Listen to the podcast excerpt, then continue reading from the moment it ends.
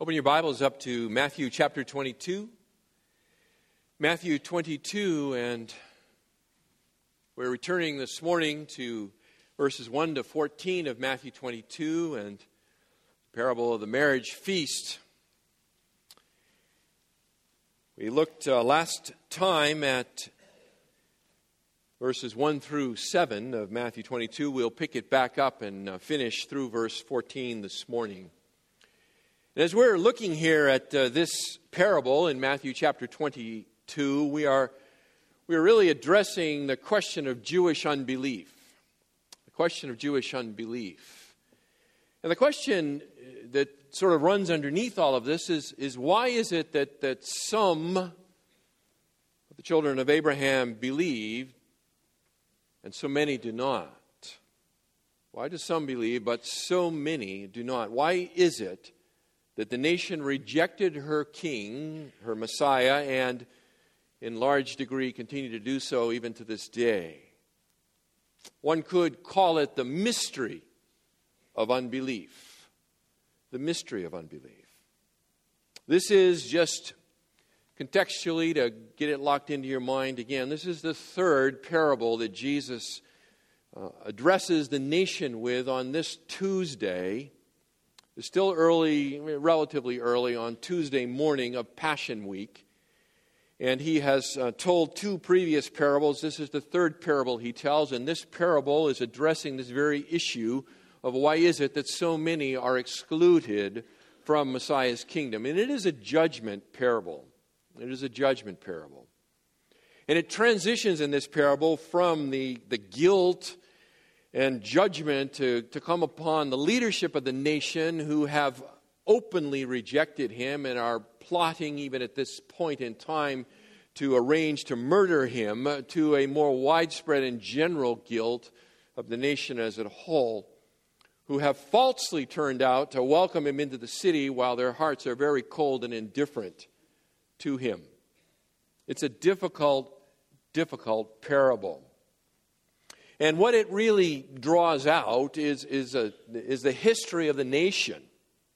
The history of the nation. That is, that, that they have received many, many repeated invitations for their Messiah's kingdom, and yet they have been cold and indifferent to them, and yea, even hostile at times.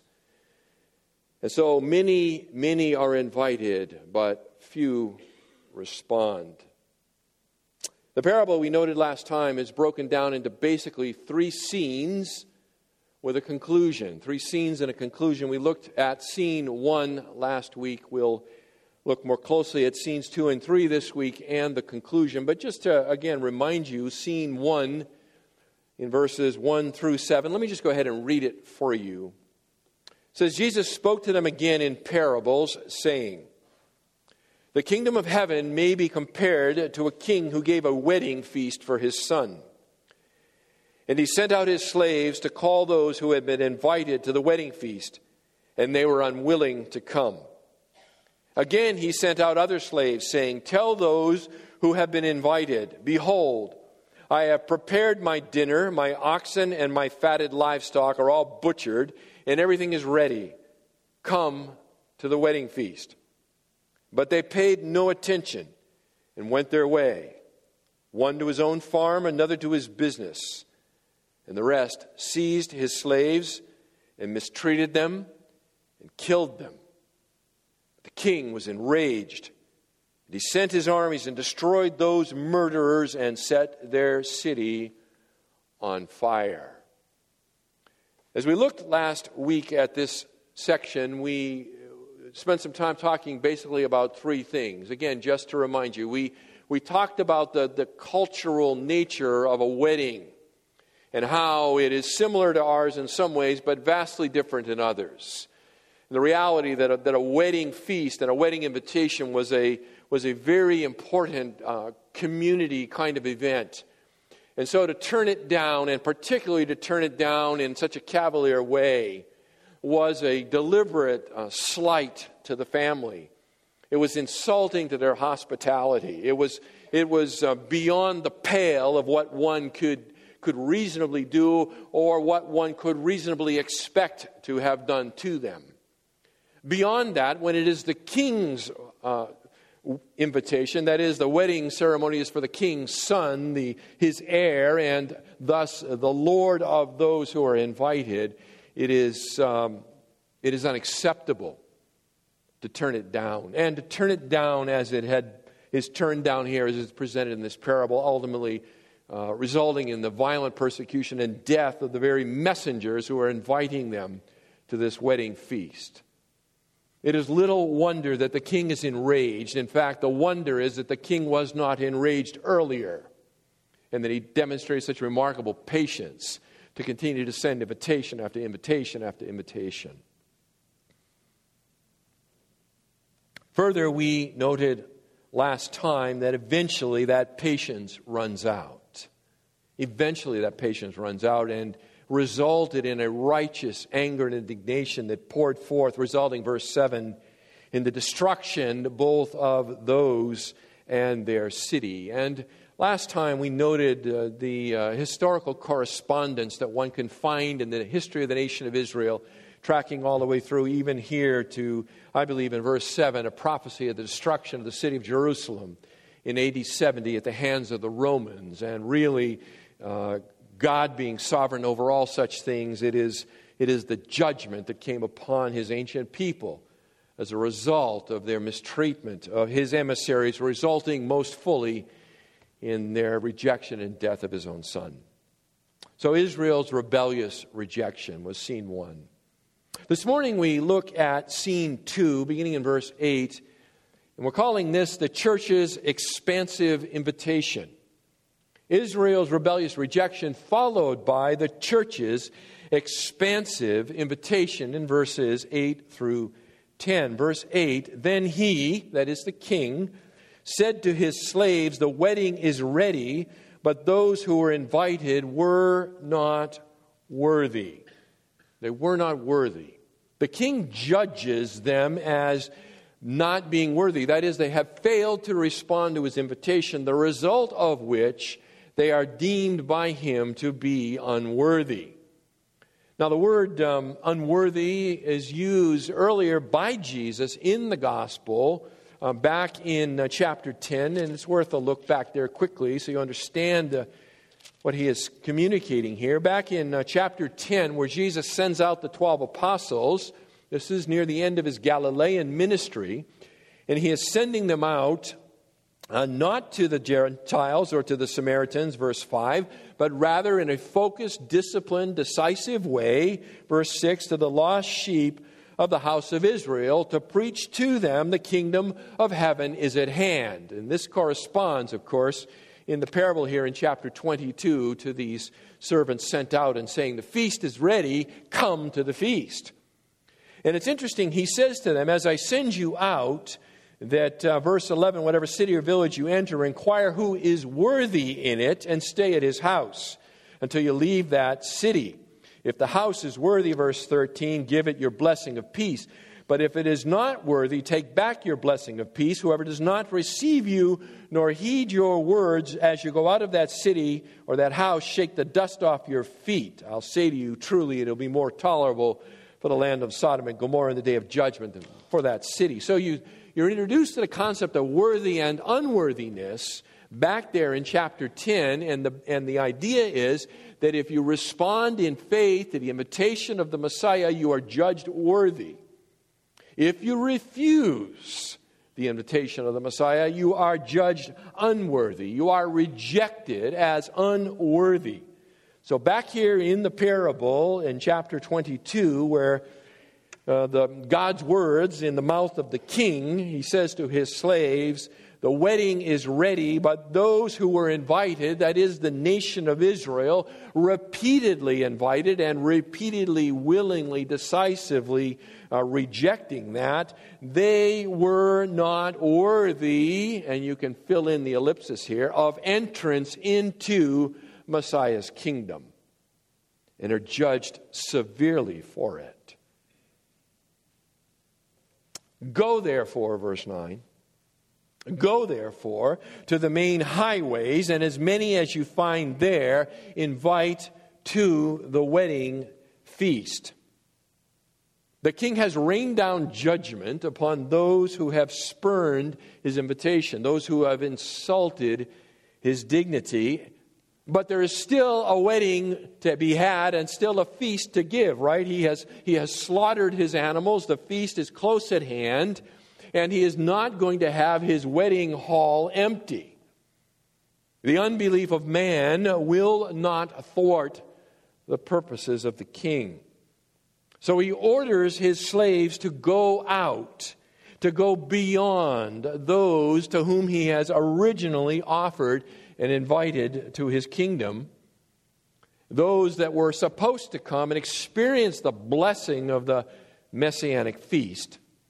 And instead, the slaves, the messengers, and we might say his prophets and apostles, they are to go out, verse 8, and they, uh, verse 9 rather, and they are to go out into the main highways. The main highways. And, the, and the, the term here just, it speaks of the crossroads. It speaks of the, of the major intersections that lead into and out of the city. They are to go out beyond the city, is the idea.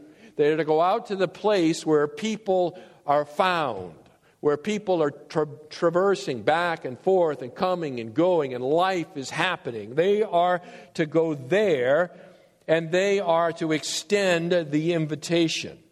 They're to extend the invitation. As many as you find there, invite to the wedding feast. Verse 10 Those slaves went out into the streets and they gathered together all they found, both evil and good, and the wedding hall was filled with dinner guests. Now, uh, a couple of observations. A couple of observations I think that we can draw out from this that it would be worth uh, at least pointing out, and uh, you can contemplate them on your own and the implications of them on your own. But I've got four things that I want to just uh, point out to you. Four observations here out of these verses. The first is, is simply this that, the, that this secondary invitation, if I can call it that, is to go out far and wide, right?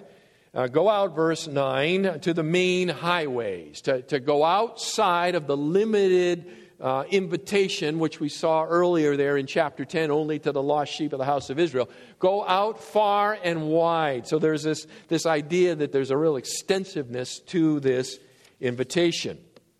Beyond that, uh, they are to go out indiscriminately, right? As many as you find there, verse 9, invite to the wedding feast. And they go out into the streets and they gather together, and, and everyone they find, they gather together. Notice it says both evil and good. Both evil and good. And the idea is that, is that, that you go out, they are to go out and they are to, to make this invitation to come to Messiah's wedding feast, and they are to make it indiscriminately, without reference to the person's present or prior background, both the evil and the good. They are to just make this indiscriminate invitation to come, to come to the feast. Third, they are not to engage in any pre selection in the process, right? It says that you are to invite them, as many as you find, both evil and good. And so there's not a pre selection process going on. They are to just spread the good news of the invitation to as many people as they find. As many people as they find. They're not to engage in this pre selection process. They're not to say, okay, you, we'll invite you, but we're not going to invite you. We're inviting everyone. Everyone come. Fourth,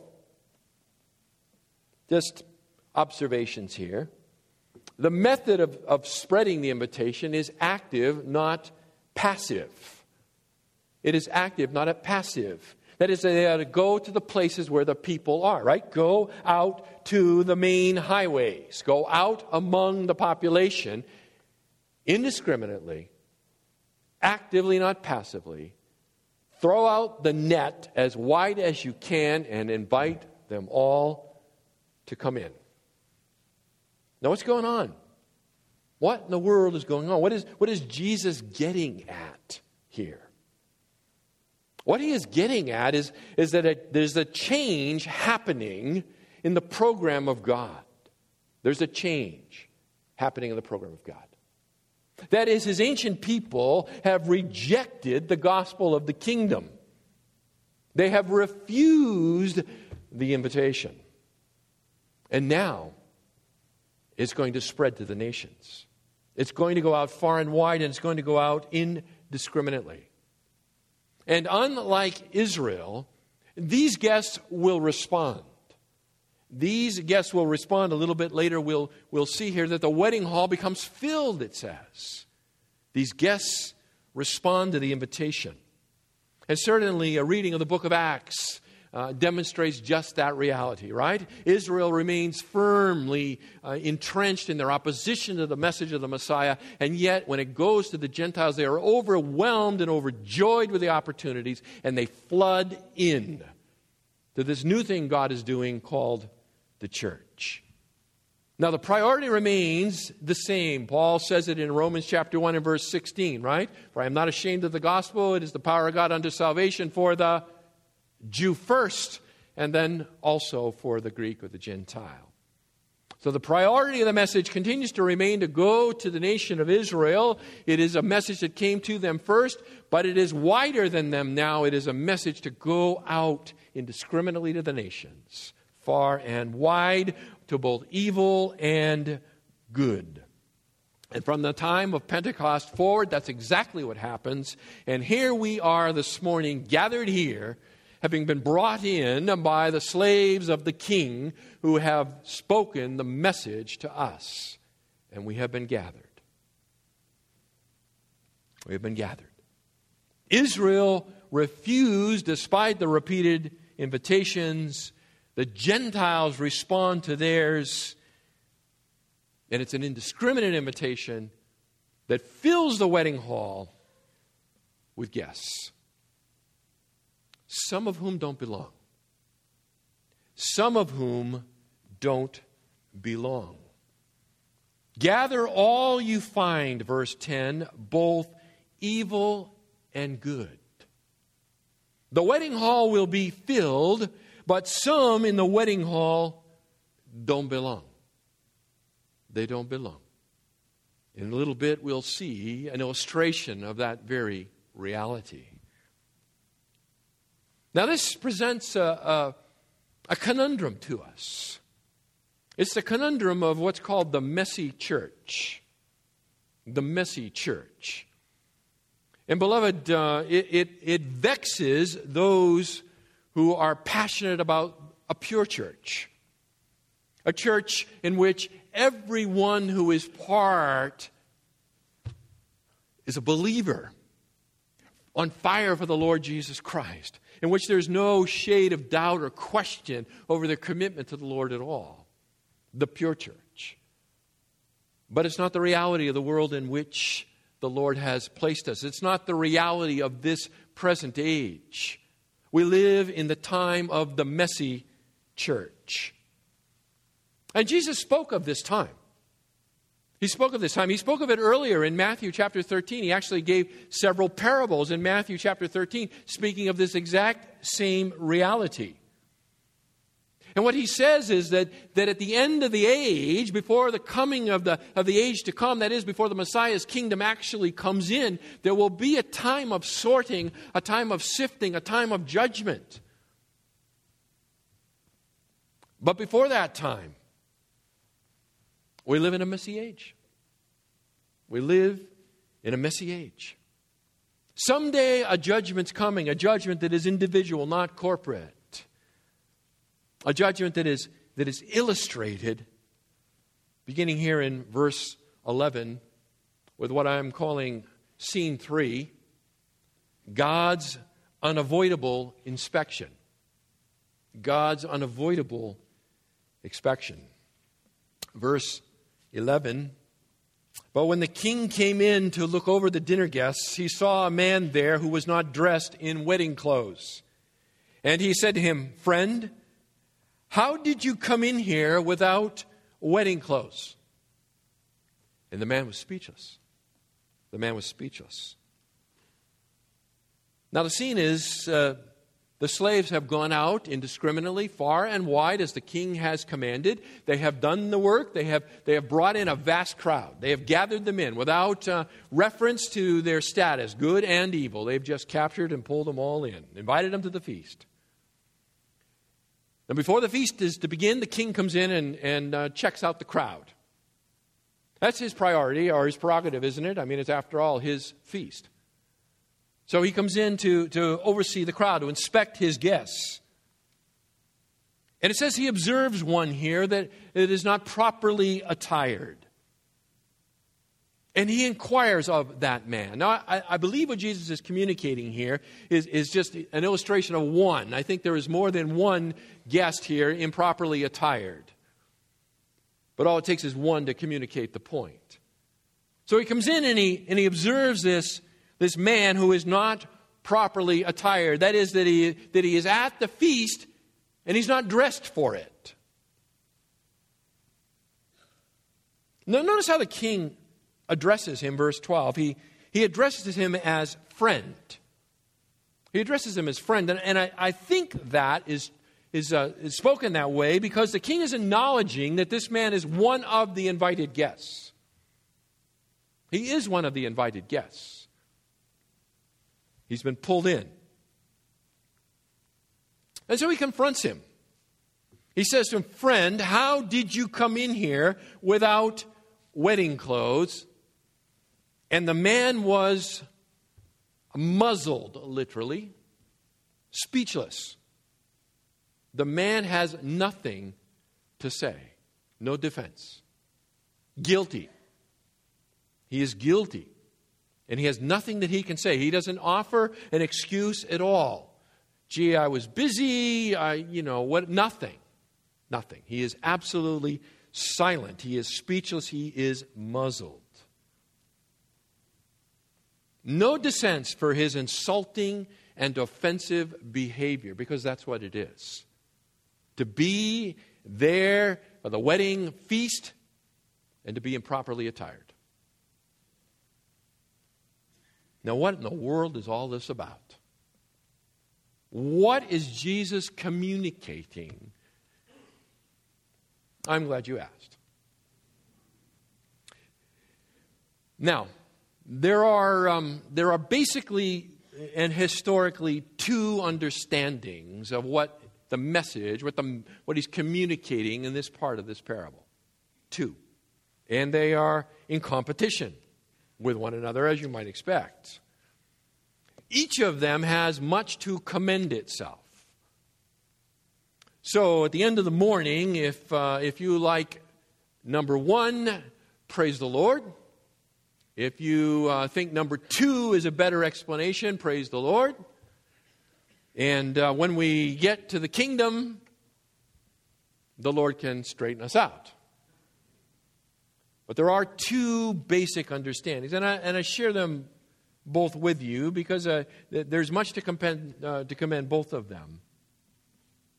What is going on here? What is being symbolized here? And that's the question. What is being symbolized by this man who, who is not properly attired at the wedding feast? The feast is about to begin, and, and he doesn't have the right clothes on. What is all that about? What is it symbolic of? Now, the first understanding here is this is that the man who, who, who is found out by the king here, improperly attired, it symbolizes those who attempt to enter Messiah's kingdom without being clothed in the righteousness of Christ. That is, they are seeking to come into the kingdom of Messiah wrapped in a robe of their own righteousness. They have provided their own wedding clothes, as it were, and they are offensive to the king. They're offensive to the king. In other words, they, they, are, they are seeking to, to gain admittance and entrance into the Messiah's kingdom based upon their own self effort, their own good works, their own accumulated righteousness.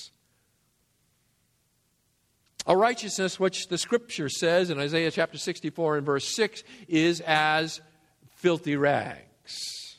Filthy rags. Now, This, uh, this interpretation is old. Many of you have probably heard of it. Uh, many of you probably think this is exactly what he's talking about. It's actually as old as Augustine in the fourth century, it goes a long way back. Support for this, um, this interpretation of this part of the passage is, is, uh, is drawn from um, supposed Jewish wedding custom. That is, that the, the, uh, the uh, person who hosted the feast, the wedding feast, would supply wedding garments to all his guests. There would be some sort of official wedding garment that he would provide to each and every guest in order for them to come in and all be properly clothed in, in clean, uh, sparkling attire to be part of the wedding feast. And supposedly that's part of Jewish culture. And, uh, and those uh, who understand it this way will speak to a number of different passages, re- reference a number of passages in Scripture, in Genesis, uh, in Judges, in Second Kings, where there is reference made to garments, uh, several of which in the context of an overall wedding, and they'll say, this, see, this is the support of this basic idea.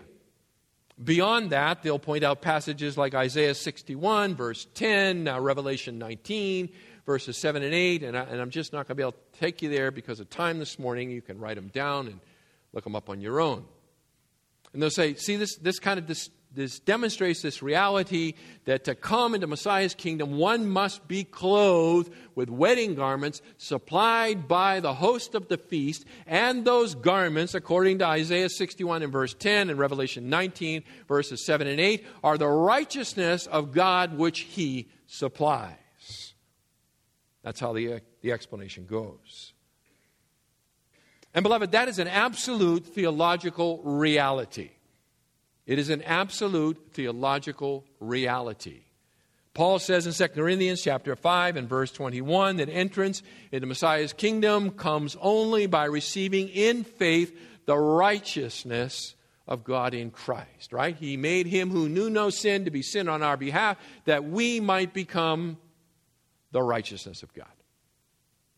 That is absolutely true theologically. But that doesn't mean that's what this passage teaches. Right doctrine, wrong text. Right doctrine, wrong text. There are some problems with this explanation. For example, there is no historical evidence of any kind of certainty that uh, at, at Jewish weddings that the host of the feast actually supplied wedding garments. It's an assertion that is made that is lacking historical evidence. Secondly, when you take the time to look up the passages that are cited in support of it in Genesis and Judges and Second Kings, um, it doesn't really say that. Yes, there's references to garments, and, and yes, it's a several of them. It's a reference to a wedding, but that is not the same as saying the host supplied wedding garments. So, for example, the Judges passage is about Samson, who uh, who who says, "I'll give thirty changes of clothes to anybody who can guess this riddle." That doesn't exactly prove the point. Doesn't exactly prove the point. It speaks about the value of garments in that culture, but it doesn't really prove the point that the host of the wedding feast supplies garments to every single person who attends the feast. Beyond that, the, and finally, the references in Isaiah 61, verse 10, and Revelation 19, verses 7 and 8, refer to a bride being clothed with the garment of righteousness, not the wedding guests. So it's a reference to the bride being clothed with a garment of righteousness. Again, it doesn't really prove the point. So there are some problems with this view. If that's your view, sorry. There's another view, I think a better view. I think a better view. So here's the other one. The other one is that the, the reference here to the garments that are expected to be worn. I mean, in the, in the parable here, the king gets here and, he, and he's shocked that this guy does not have on the appropriate attire. And when he asks him, How come you don't? the man is speechless. He can offer no defense. The, the other explanation of that is that the wedding garments here uh, speak of a life appropriate to a citizen of Messiah's kingdom. That the garment is a reference to the person's life, to their life. Paul says in Ephesians chapter 2 and, and verse 10, right, that, that we are, uh, verses 8 to 10, that we are saved by grace through faith. That's not uh, of ourselves, right? It's a gift of God, not a result of works that no one can boast. And then he goes on to say that, that we have been saved for the good works that have been predestined ahead of time for us, and we're to walk in them. So there is this, there is this um, reality that, that being a citizen of the kingdom, being uh, permitted access into the Messiah's kingdom, uh, it comes with an expectation of a different kind of life, a new style of life. And the basic idea here is that, is that this evil man, rather than going home and, and, and dressing for the wedding, insults his host by showing up in his filthy garments and, and presuming upon the graciousness of his host. Basically saying, hey, listen, you gave me the invitation just as I am, and that's what I did. I came just as I am. And I'm still that way. And I'm still that way. But Jesus is speaking here about the necessity of the citizens of Messiah's kingdom living according to the righteous commands of that kingdom. Of that kingdom. Said another way, Jesus is speaking about the interplay between faith and works the very same topic that James, right, the half brother of the Lord, brings up in James chapter 2, verses 14 and following, where he says, Hey, show me your faith without works, and I'll show you my faith by my what? By my works. A follower of Messiah lives a life that reflects their king. That reflects their king. Listen, the invitation to the kingdom is free. It went out far and wide, it has no strings attached to it. But entrance into that kingdom will come only to those whose lives reflect the high moral and ethical standards of that kingdom. We are saved by grace through faith, but it is a grace that transforms. It transforms. This is exactly in line with the, with the message that Jesus has been, has been preaching, the message that John the Baptist preached, preached, right? When he came and says, Repent, for the kingdom of heaven is at hand, right? That, the, that someone who has repented and prepared themselves to enter the Messiah's kingdom uh, brings forth fruit in keeping with righteousness. Unlike the nation of Israel and its leadership, who said they were ready for the kingdom, but whose lives reflected no change at all. Now, as I say, I'm inclined towards this second interpretation. I think it better fits the, the context of both the book of Matthew and, in particular, this parable. This parable. What it says is that a, that a person's true commitment to the king is verified by their life. That it takes more than verbal commitment, it takes more than saying, I believe. It takes actually believing.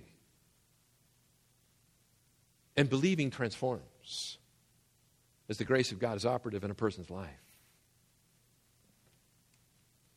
Now, no matter which interpretation one favors, whether it's a reference to the robe of righteousness supplied by God, or whether it's a reference to an exchanged life transformed by the grace of God, the result is the same. One absent the wedding clothes, one who has insulted the king ends up being excluded from the kingdom in a most frightening and forceful way, right? Verse 13. Then the king said to the servants, Bind him hand and foot, and throw him into the outer darkness. In that place there will be weeping and gnashing of teeth. I showed you last week that that that uh, expression, weeping and gnashing of teeth in the outer darkness, is, is used to speak of all of those who have been excluded from Messiah's kingdom. Outside the kingdom of God is only darkness and torment. Only darkness and torment. Now, I want you to notice here in verse 13 the, the subtle shift from where earlier it's been his slaves that have been going wide and far and spreading the invitation, right? To verse 13, a reference to the servants. It is a different word. And to the role of the servant. The role of the slave was to indiscriminately express out the invitation. The role of the servant is to sort, to sift, to turn over to judgment. This is a new group to do the king's bidding. I believe he is speaking about his angels. I believe the reference here to the, to the servants is a reference to the holy angels and their role in purging in preparation of Messiah's kingdom. Before the advent of the kingdom of Messiah here on earth, there will be a sifting, sorting judgment when all those pretenders will be excluded. Again, this, uh, this angelic activity is not something that we've not encountered before. Let me just remind you go back to Matthew 13, where these concepts are introduced to us there. The parables of the kingdom. And chapter 22, by the way, is just another kingdom parable. But in Matthew chapter 13 and, and uh, verse um, uh, 41. Matthew 13 and verse 41, where, where Jesus is explaining the parable of the tares. Right? And he says that, that there's gonna, they're going to grow up together side by side, the true wheat and the tares, and they're not to be, you're not to attempt to sift or sort them out before the end. But when the end comes, verse 41, the Son of Man will send forth his angels, and they will gather out of his kingdom all stumbling blocks and all those who commit lawlessness, and will throw them into the furnace of fire. In that place there will be weeping and gnashing of teeth. There's a role of the holy angels to, at the end, to take out the tares before kingdom comes. It's spoken of here in chapter 13 and beginning in verse 47 in the parable of the dragnet. Where there the, the, the, the servants are, are spread the dragnet far and wide and they, and they pull it through the water and they gather all kinds of fish, both edible and inedible. And then there's a sorting process, verse 49. So it will be at the end of the age. The angels will come forth and take out the wicked from among the righteous, and will throw them into the furnace of fire. In that place there will be weeping and gnashing of teeth. So, this notion of a, of a wide and indiscriminate preaching ministry, followed by an individual selective sorting and judgment done by the angels, is everything that Jesus talked about in Matthew 13, he's talking about again here in chapter 22. A sorting process. And that takes us finally to verse 14, Jesus' mysterious conclusion to this whole matter. Verse 14. He finishes and he says, For many are called, but few are chosen. For many are called, but few are chosen. That's the big idea, by the way, of not just this parable, but all three parables. It's a summary statement of the message of all three parables. Many in Israel have been called to put their faith in Messiah, but actually a very small number do so. Let me take you back to the Sermon on the Mount in uh, Matthew chapter 7. Verse 13, where Jesus says, There, enter through the narrow gate, for the gate is wide and the way is broad that leads to destruction, and there are many who enter through it. But the gate is small and the way is narrow that leads to life, and there are few who find it.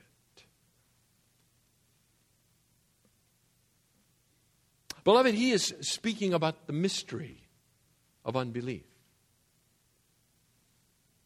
He's talking about the, the secret sovereign work of God in his electing grace, in which a, a wide and indiscriminate proclamation of the, of the message of the kingdom, the gospel of the kingdom, goes out, and yet very, very few respond.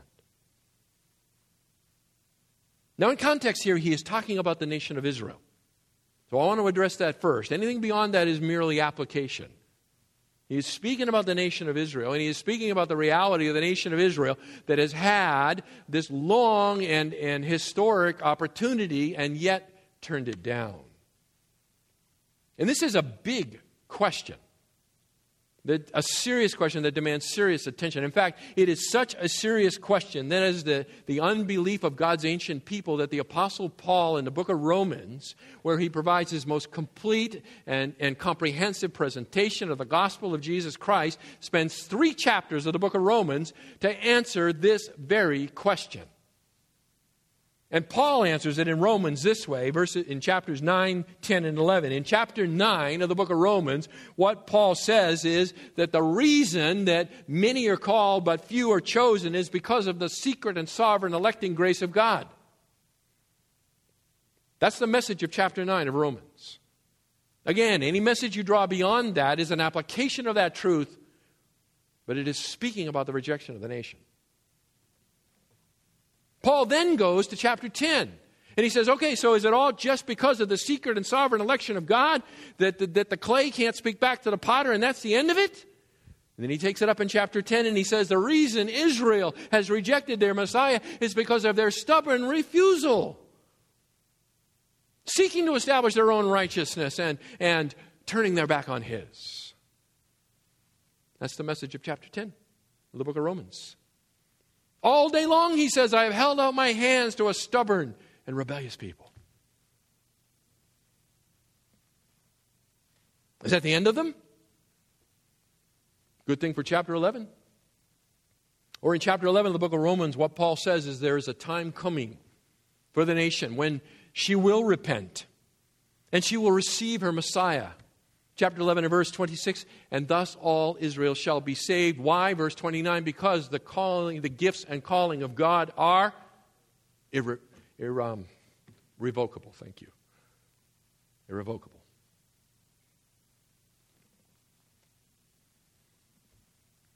Here in matthew 22 he is speaking about jewish unbelief. He is speaking of jewish unbelief. Secondarily unbelief in general unbelief in general. Now, what do we make of all this? What can we make of all of this?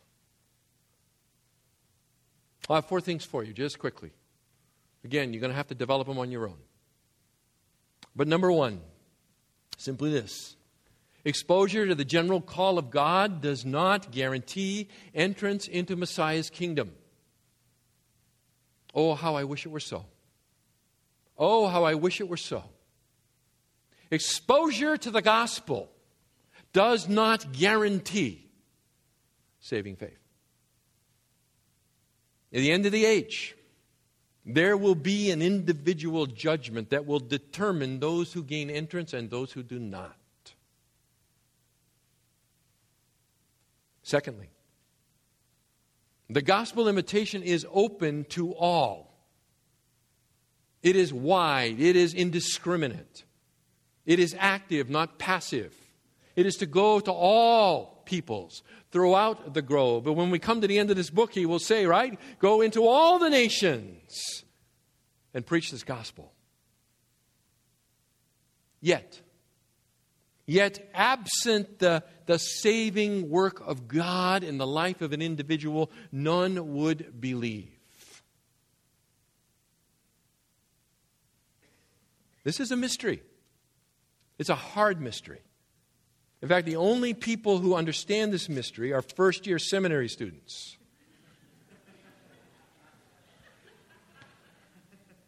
When they get to their second year, they, they don't have the answer anymore. Let me turn you to chapter 11 just very, very quickly. Very quickly. Chapter 11. I just want to show you that, listen, God is not embarrassed by this mystery because there's not a mystery to him. Chapter 11, verse 25. I'm just going to read it to you. And just what I want you to see here when I read this to you to the end of the chapter is I want you to see that right next to each other is a statement about God's secret, sovereign, electing grace and a wide open invitation to come and believe. At that time, Jesus said, I praise you, Father, Lord of heaven and earth, that you have hidden these things from the wise and intelligent and have revealed them to infants. Yes, Father, for this way was well pleasing in your sight. All things have been handed over to me by my Father, and no one knows the Son except the Father, nor does anyone know the Father except the Son, and anyone to whom the Son wills to reveal him. Come to me, all who are weary and heavy laden, and I will give you rest. Take my yoke upon you and learn from me, for I am gentle and humble in heart, and you will find rest for your souls. For my yoke is easy and my burden is light. Listen, it is an absolute, wide open, indiscriminate invitation to come to the feast, to taste and see that the Lord is good.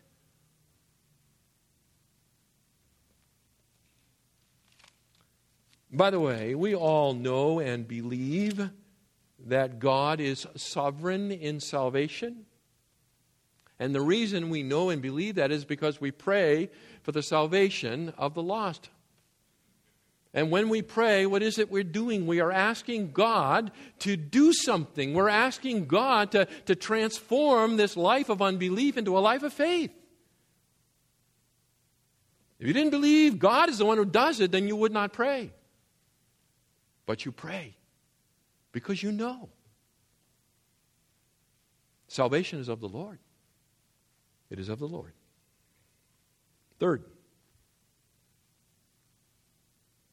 those who turn out not to be chosen have clearly made their own choice not to believe. Again, back to the parable and the repeated invitations that have gone out. And they have willingly rejected. They have willingly rejected. Over and over again. Verse 3, look at the end of verse 3. They were unwilling, it says. That is a verb that speaks of the person's uh, desires. They did not desire it. Those who do not believe do not want to believe. There will never be anyone at the end who stands in the judgment and says, I wanted to believe, but I couldn't. No one. Fourth and finally, a claim to belong to Jesus without a corresponding change of affections. And consequently, one's desires and goals points to a person whose attachment to Messiah's kingdom is superficial and precarious. Superficial and precarious. Listen, that was the state of the nation of Israel. Oh, son of David, Hosanna! We have no king but Caesar. Give us Barabbas and crucify him. His blood be upon us and our children. Children. For we, during this age, this age when the, when the message is going out indiscriminately in all the highways and byways, listen, salvation is by grace through faith alone, not of works, lest any man should boast. But saving faith transforms an individual into a child of God, and they begin to show a family resemblance. As the Apostle Paul makes very clear in Romans chapter 2, at the end, judgment will come based upon one's life. How one lives ultimately leads to one's entrance pass or refusal the mystery of unbelief. Let's pray. Father, we confess right now that in and of ourselves there is no good thing, nothing to incline you towards us. We can make no claim upon your kingdom. We are entirely dependent upon Christ It is His sacrificial death, it is His resurrection life that atoned for our sin, that transforms us, that makes us a child of God. Our Father, although we do not live as we would desire, we don't live out our best intentions. Oh God, we want to be like Christ. We want to hear, Well done, good and faithful servant. Enter into your master's rest. Oh, do your mighty work among us, we pray. In Jesus' name.